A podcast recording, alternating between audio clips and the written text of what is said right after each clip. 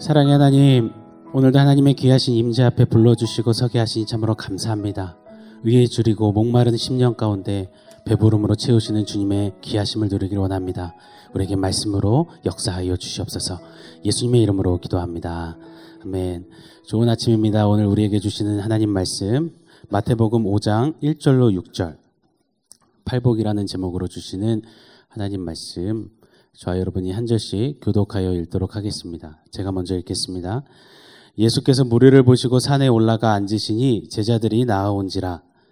입을 열어 가르쳐 이르시되, 심령이 가난한 자는 복이 있나니 천국이 그들의 것임이요, 애통하는 자는 복이 있나니 그들이 위로를 받을 것이며, 온유한 자는 복이 있나니 그들이 땅을 기업으로 받을 것이며, 의에 줄이고 목마른 자는 복이 있나니 그들이 배부를 것이며.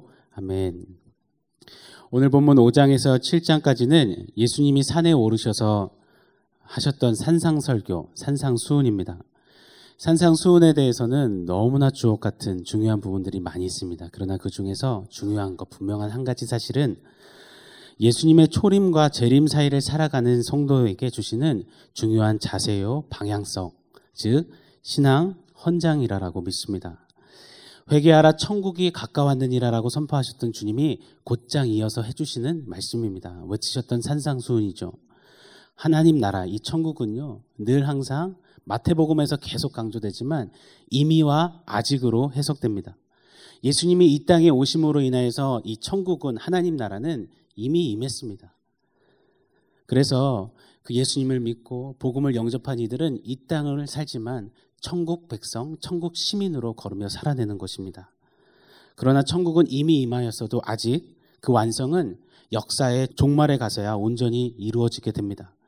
그래서 역사의 마지막 그날까지 천국 시민인 성도는 말씀과 죄가 이 혼재하는 세상을 걸어가며 살아내야만 합니다. 따라서 이 산상수훈은 이미와 아직 사이에서 긴장하듯, 어쩌면 그렇게 긴장하듯 살아내는 성도들에게 주시는 영적 지침서라라고 생각합니다.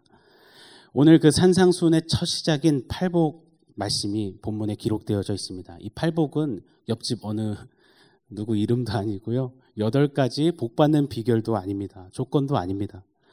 복받기 위한 윤리 도덕적인 어떤 규례나 절차가 더더욱 아닙니다. 마치 철로역전같이 예수님을 닮아가는 믿음길에서 겪고 지내는 영적 성장 백서라고 믿습니다. 이 아기가 태어나면 아기 수첩을 나눠줍니다. 그리고 아기가 자라면서 어떤 접종을 해야 하는지, 계열마다 또 그 연령마다 그때 그 시기에 어떤 특징과 어떤 성장 모습이 있는지를 알려주듯이 예수 믿고 난 후에 성령으로 거듭나 다시 태어난 우리에게 우리의 신앙길에 반드시 있어야만 하는 그 모습들, 반드시 걸어야만 하는 그 신앙 성장과 성숙의 단계를 가르쳐주시는 신앙 수첩 같다라고 저는 생각합니다. 그렇게 믿습니다. 자, 그런 시각으로 우리 한번 말씀에 들어가 보도록 하겠습니다. 먼저 일 절 이 절을 함께 읽겠습니다. 예수께서 무리를 보시고 산에 올라가 앉으시니 제자들이 나아온지라. 입을 열어 가르쳐 이르시되. 앞선 사 장 이십삼 절 이십오 절에서 예수께서 회당에서 가르치시고 여러 병자들을 고쳐주셨습니다. 그런 예수님께 매료되어서 수많은 무리가 나와 오늘 자리 잡고 있습니다. 이들을 보시더니 예수님께서 산에 오르셨습니다. 그런데 잘 보시면요, 예수님께서 예수님 앞에 나온 제자들, 제자들이 예수께 나오자 그때 입을 열어서 산상수훈, 이 팔복의 말씀을 시작하십니다. 여기서 이 제자는 열두 제자를 가르치는 것이 아니라 예수님을 따르고자 했던 이들, 그 모두를 제자로 표현했습니다. 무리가 있고요, 제자가 있습니다.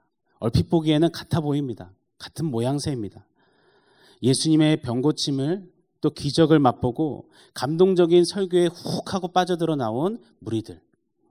반면 예수님 안에서 이 삶의 진정한 의미를 발견하고 예수님을 진실이 더 알고자 나왔던 제자들.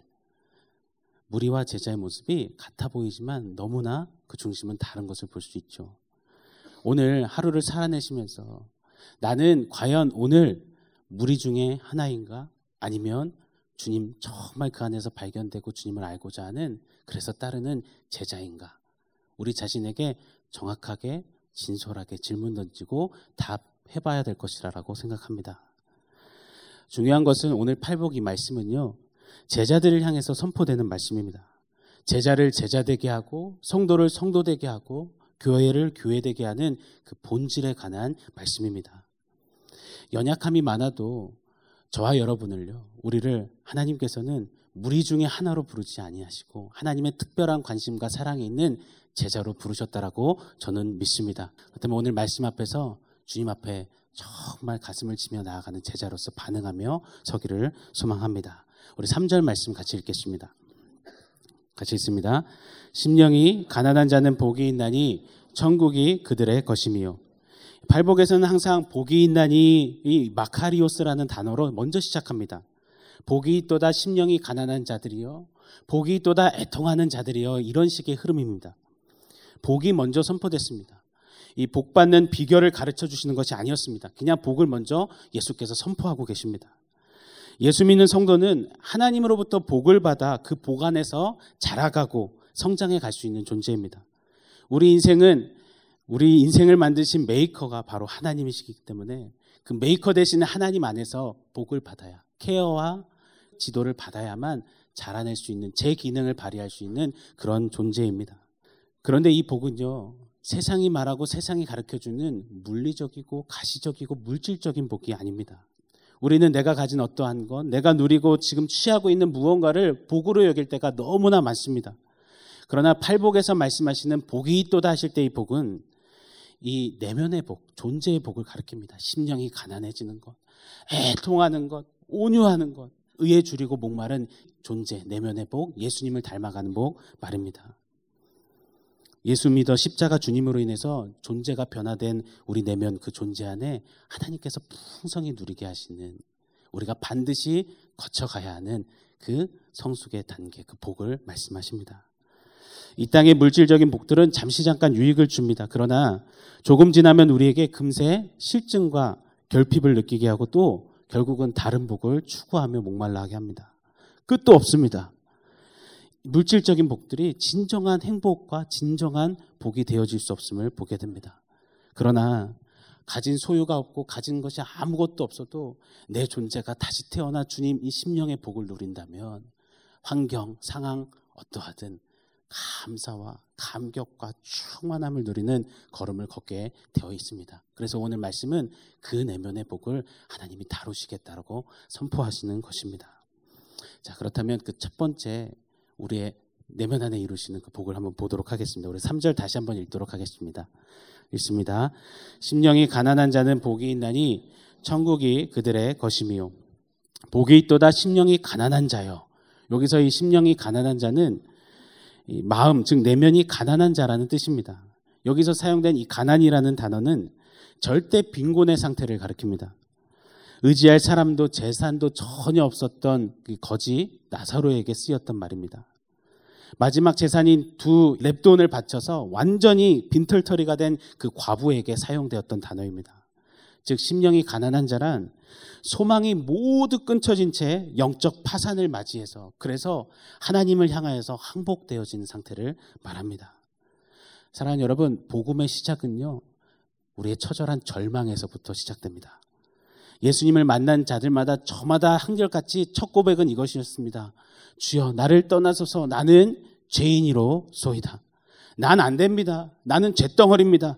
나는 소망이 없습니다. 나는 구제불능입니다. 나는 답이 없습니다라고 외치며 엎드리게 된다는 것이죠. 본래 인생은요, 죄된 인생은 본성상 자기의 의와 자기의 어떠함을 의지합니다. 또 스스로 애써 쌓아놓은 공든탑, 이 아성들을 의지합니다. 마치 모래 위에 지은 이 화려한 집을 자랑하는 것처럼 말입니다. 그런데 모래 위의 집은요, 파도가 일면 그대로 휩쓸려 떠내려갑니다. 바벨탑처럼 쌓은 아성들은 와르르 무너집니다. 그때 더 이상 감당할 수 없는 처절한 절망의 복판에서, 절망의 바닥에서 신음신음하며 아파하며 절규합니다. 그때 다 끝났다고 하는 그때, 절망의 그때 하나님께서 놀라운 일들을 시작하십니다. 어느 성도님과 대화 중에 아이엠에프 외환위기 때 일 차, 이 차, 삼 차 부도를 맞이하고 마지막 사 차 부도까지 맞이했다고 합니다. 이제 정말 죽을 수밖에 없구나, 절망의 그 복판에서 정말 다 끝장났다고 했던 그 파산 자리에서 어릴 적 주일학 시절에 불렀던 그 찬양 가사가 떠오르더래요. 그러면서 하나님하고 엎드리게 되었다는 것, 하나님만을 찾게 되었다는 것.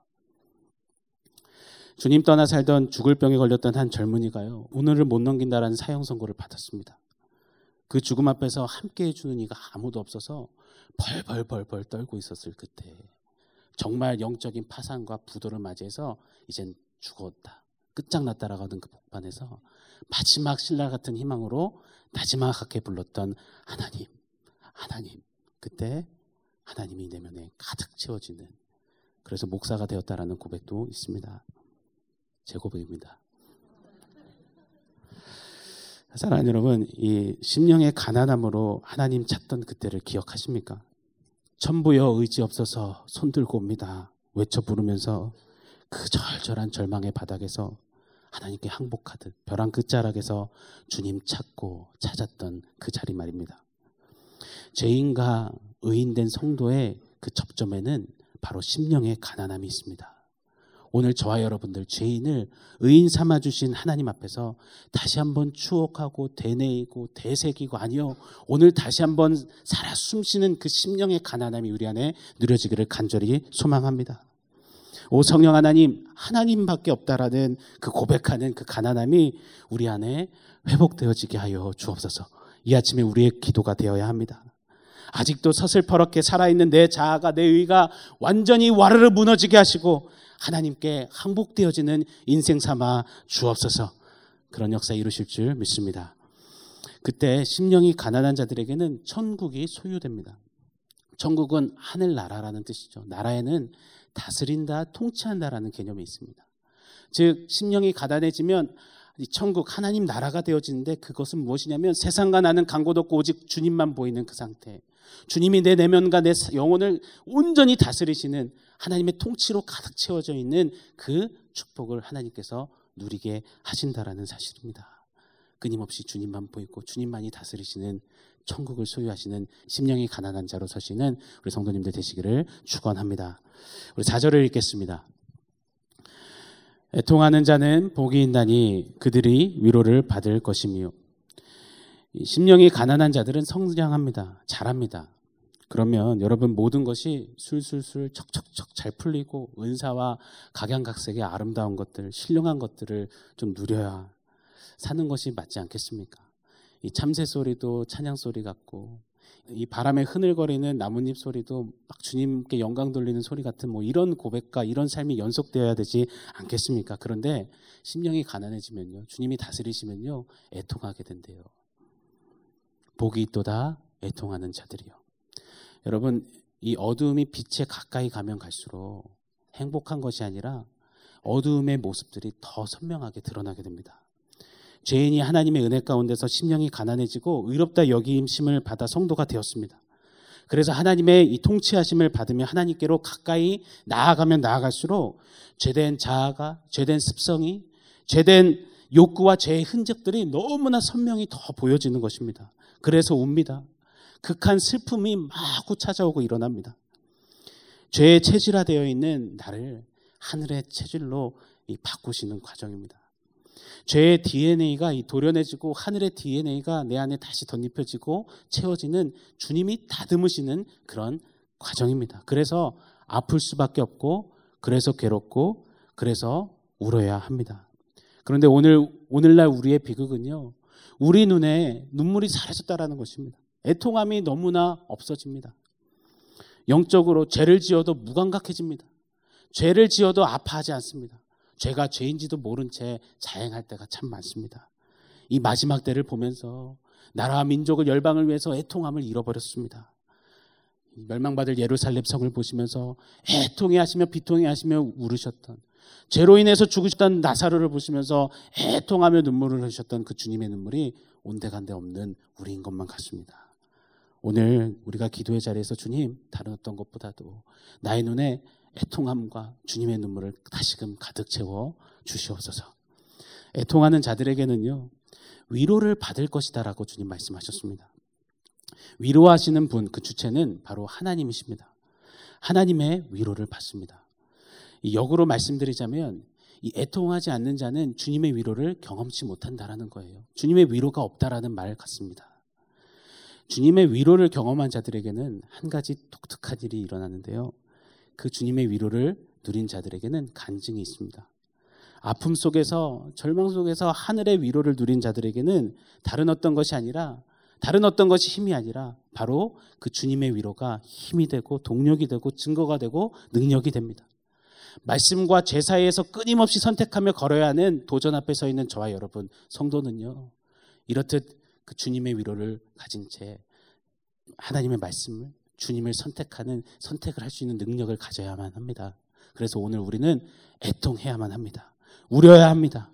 애통함으로 주님의 위로를 누리고 세상 앞에서 말씀을 선택하는 삶을 선택을 하며 걸어야 할 것입니다. 오늘 성령 하나님, 우리 안에 애통함을 회복시켜 주옵소서. 우리의 눈에 주님의 눈물을 가득 담아 주옵소서. 이렇게 함께 기도할 때 애통하는 자로 세우실 줄 믿습니다. 우리 오 절을 읽겠습니다. 온유한 자는 복이 있나니 그들이 땅을 기업으로 받을 것이며. 사랑하는 여러분, 온유함에 대한 어떠한 정의를 갖고 계십니까? 보편적으로 온유한 자라고 했을 때 우리는 성품이 부드럽고 겸손하고 인자하고 인격적이고 도덕적인 어떤 수양된 자를 떠올립니다. 온유에 쓰인 단어를 보면은요, 야생마를 길들인다라는 뜻이 있습니다. 제가 어렸을 기억에 외갓댁에 가면 농사를 지셨는데 이 소를 이 풀뜯기러 갔다가 데리러 들어올 때 소가요, 이 콩잎을 먹고자 이 되게 옆으로 잘 셉니다. 이리저리 막 제 갈 길로 많이 가요. 이를 방지하고자 코에 이 코고리를 끼우고요, 반달만한 이 멍에를 고개에다가 지우게 합니다. 그리고 고개를 못 들게 해요. 이는 이 무시무시한 굉장한 이 소의 힘을 주인이 제어하고 주인의 뜻대로 끌고 가기 위함입니다. 길길이 날뛰는 야생마를요, 주인이 훈련해서 주인의 손에서 길들여진 채 걷는 훈련마로 세우는 것이 바로 온유입니다. 온유한 자란 즉 하나님께, 하나님의 말씀에 대하여서 길들여진 자, 말씀의 주 예수 그리스도께 온전히 승복된 자를 온유한 자라고 성경은 말하고 있습니다. 예수님도요, 구약의 이 말씀대로 철저하게 매어 걸으셨습니다. 마태는 그 부분을 특별히 강조합니다. 구약의 말씀대로, 예언된 대로 걸으시는 예수님의 모습을 말입니다. 한 가지만 소개하자면, 예수님께서 십자가를 지시기 위해서 이제 예루살렘 성에 입성하십니다. 그때요, 말씀 따라서 이 나귀를 타고 가세요. 이것은요, 마치 문재인 대통령이 이 티코 타고선 청와대 입성하는 것 같은 거예요. 말도 안 되는 그림입니다. 그런데 말씀이 그리하셨기 때문에 예수님은 그렇게 걸으셨습니다. 십자가를 앞두고 피가 맺히기까지 기도하시면서도 늘 예수님의 결론은 이와 같았습니다. 아버지, 나의 뜻대로 마시고 아버지의 뜻대로 하옵소서. 이것이 온유함으로 걸으셨던 예수님의 모습이었습니다. 민수기 십이 장 삼 절을 보면, 이 사람 모세는 온유함이 지면의 모든 사람보다 더했다, 승했다라고 말합니다. 가장 온유했다라고 평가받았던 모세는요, 성격이 불같은 사람이었습니다. 자기 멋대로 살았던 사십 년을 보내다가 사십 년 광야에서 심령이 가난해지고 처절하게 애통하는 시간을 보내면서 주님이 온유한 자로 다듬어 세우셨습니다. 그러니까요, 이성적으로 도무지 납득이 안 되는 주님의 오도가 떨어져도요, 그냥 그대로 갑니다. 이 사십 년 광야길에 그 이스라엘 백성들을 이끌어가면서 민중봉기도 일어나고 숱한 위기가 도전 앞에 너무나 괴로운 임의 연속이 펼쳐집니다. 그때요, 그때마다 다른 어떤 말 하지 않고 하나님 하고 또 나아가서 하나님 앞에 엎드리는 인생으로 바뀌어버렸습니다. 온유한 자로 말이죠.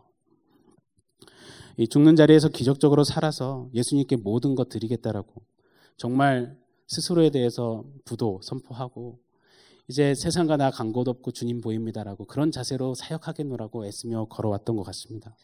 저는 변한 줄 알았습니다.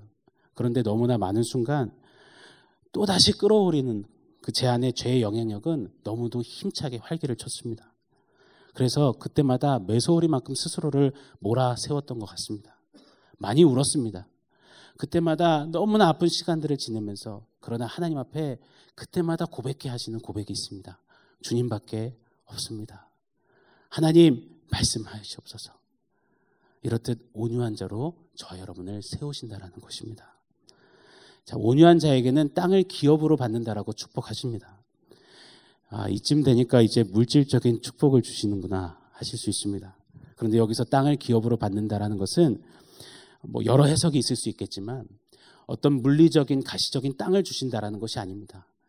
구약의 이스라엘 백성들이 가나안 땅의 약속 따라 들어갔던 것처럼 성도된 저와 여러분 온유한 자들은 높은 산이 거친 들이 그어린다 주님과 동행하니 하늘나라입니다 고백하며 이 땅을 걷다가 종래에 메시아 왕국 주님 다시 오시는 그때에 저 새하늘과 새 땅에 들어가는 그 복을 누리게 하신다라는 약속인 것입니다. 이 땅의 어떤 가시적인 땅이 아니라 기업이 아니라 저 하늘의 기업을 우리에게 약속하고 계시는 것입니다. 온유한 자는요 그래서 나의 영원하신 기업 생명보다 귀하다 나의 갈 길 다 가도록 나와 동행하옵소서 고백하면서 이 땅을 뚜벅뚜벅 걷는 은혜를 누리게 되는 것입니다. 이 땅은요 더 가진 자 힘이 센 자들이 땅을 차지하지만 하늘나라의 공식은 온유한 자들이 저 땅을 기업으로 누릴 것이다라고 주님 선포하셨습니다. 오늘 기도했으면 좋겠습니다. 하나님 다른 어떤 건 몰라도 예수께 온전히 승복된 온유한 자로 서게 하여 주옵소서.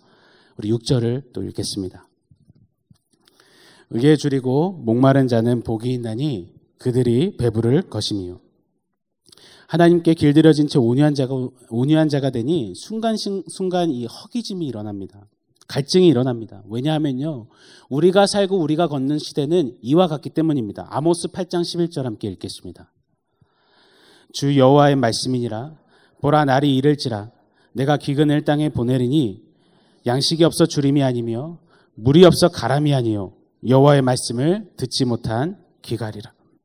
하나님의 말씀을 듣지 못하는 시대 듣기 힘들어도 말씀과는 전혀 무관한 삶을 자행하는 그런 세대 영적으로 매우 메마른 극한 기근의 시대가 바로 오늘날 아니겠습니까? 그래서 온유한 자들은 그 세대를 걸으면서 극한 갈증과 배고픔이 허기짐이 일어나는 것입니다.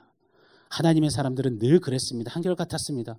늘 목마름과 허기짐을 갖고 하나님의 의에 대해서 하나님에 대해서 말씀에 대해서 그렇게 살아냈습니다. 태어난 아기는요 두 시간마다 젖달라고 울어제끼더라고요.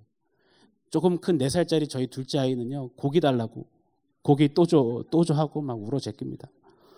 이 성령으로 거듭난 우리 아내는요 자랄수록 온유한 자가 될수록 배고픔과 목마름이 일어나야만 합니다. 사랑하는 여러분 오늘 우리는요 무엇에 목말라 하십니까? 여러분 무엇 때문에 지금 배고파 하십니까? 사랑하는 이로부터 받는 그 사랑에 지금 목말라 하십니까?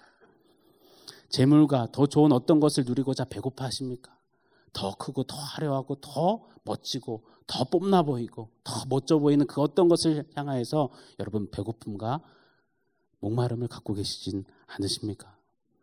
그 배고픔은요 그 갈증은 결국 갈증의 바닷물을 마실 뿐입니다. 요한복음 육 장 삼십오 절 끝으로 한번 읽어보겠습니다. 예수께서 이르시되 나는 생명의 떡이니 내게 오는 자는 결코 줄이지 아니할 터이요 나를 믿는 자는 영원히 목마르지 아니하리라. 의에 줄이고 목마른 자에게 주님 말씀하시기를 배부를 것이다 라고 약속하셨습니다. 말씀하셨습니다. 만족을 주신다라는 겁니다.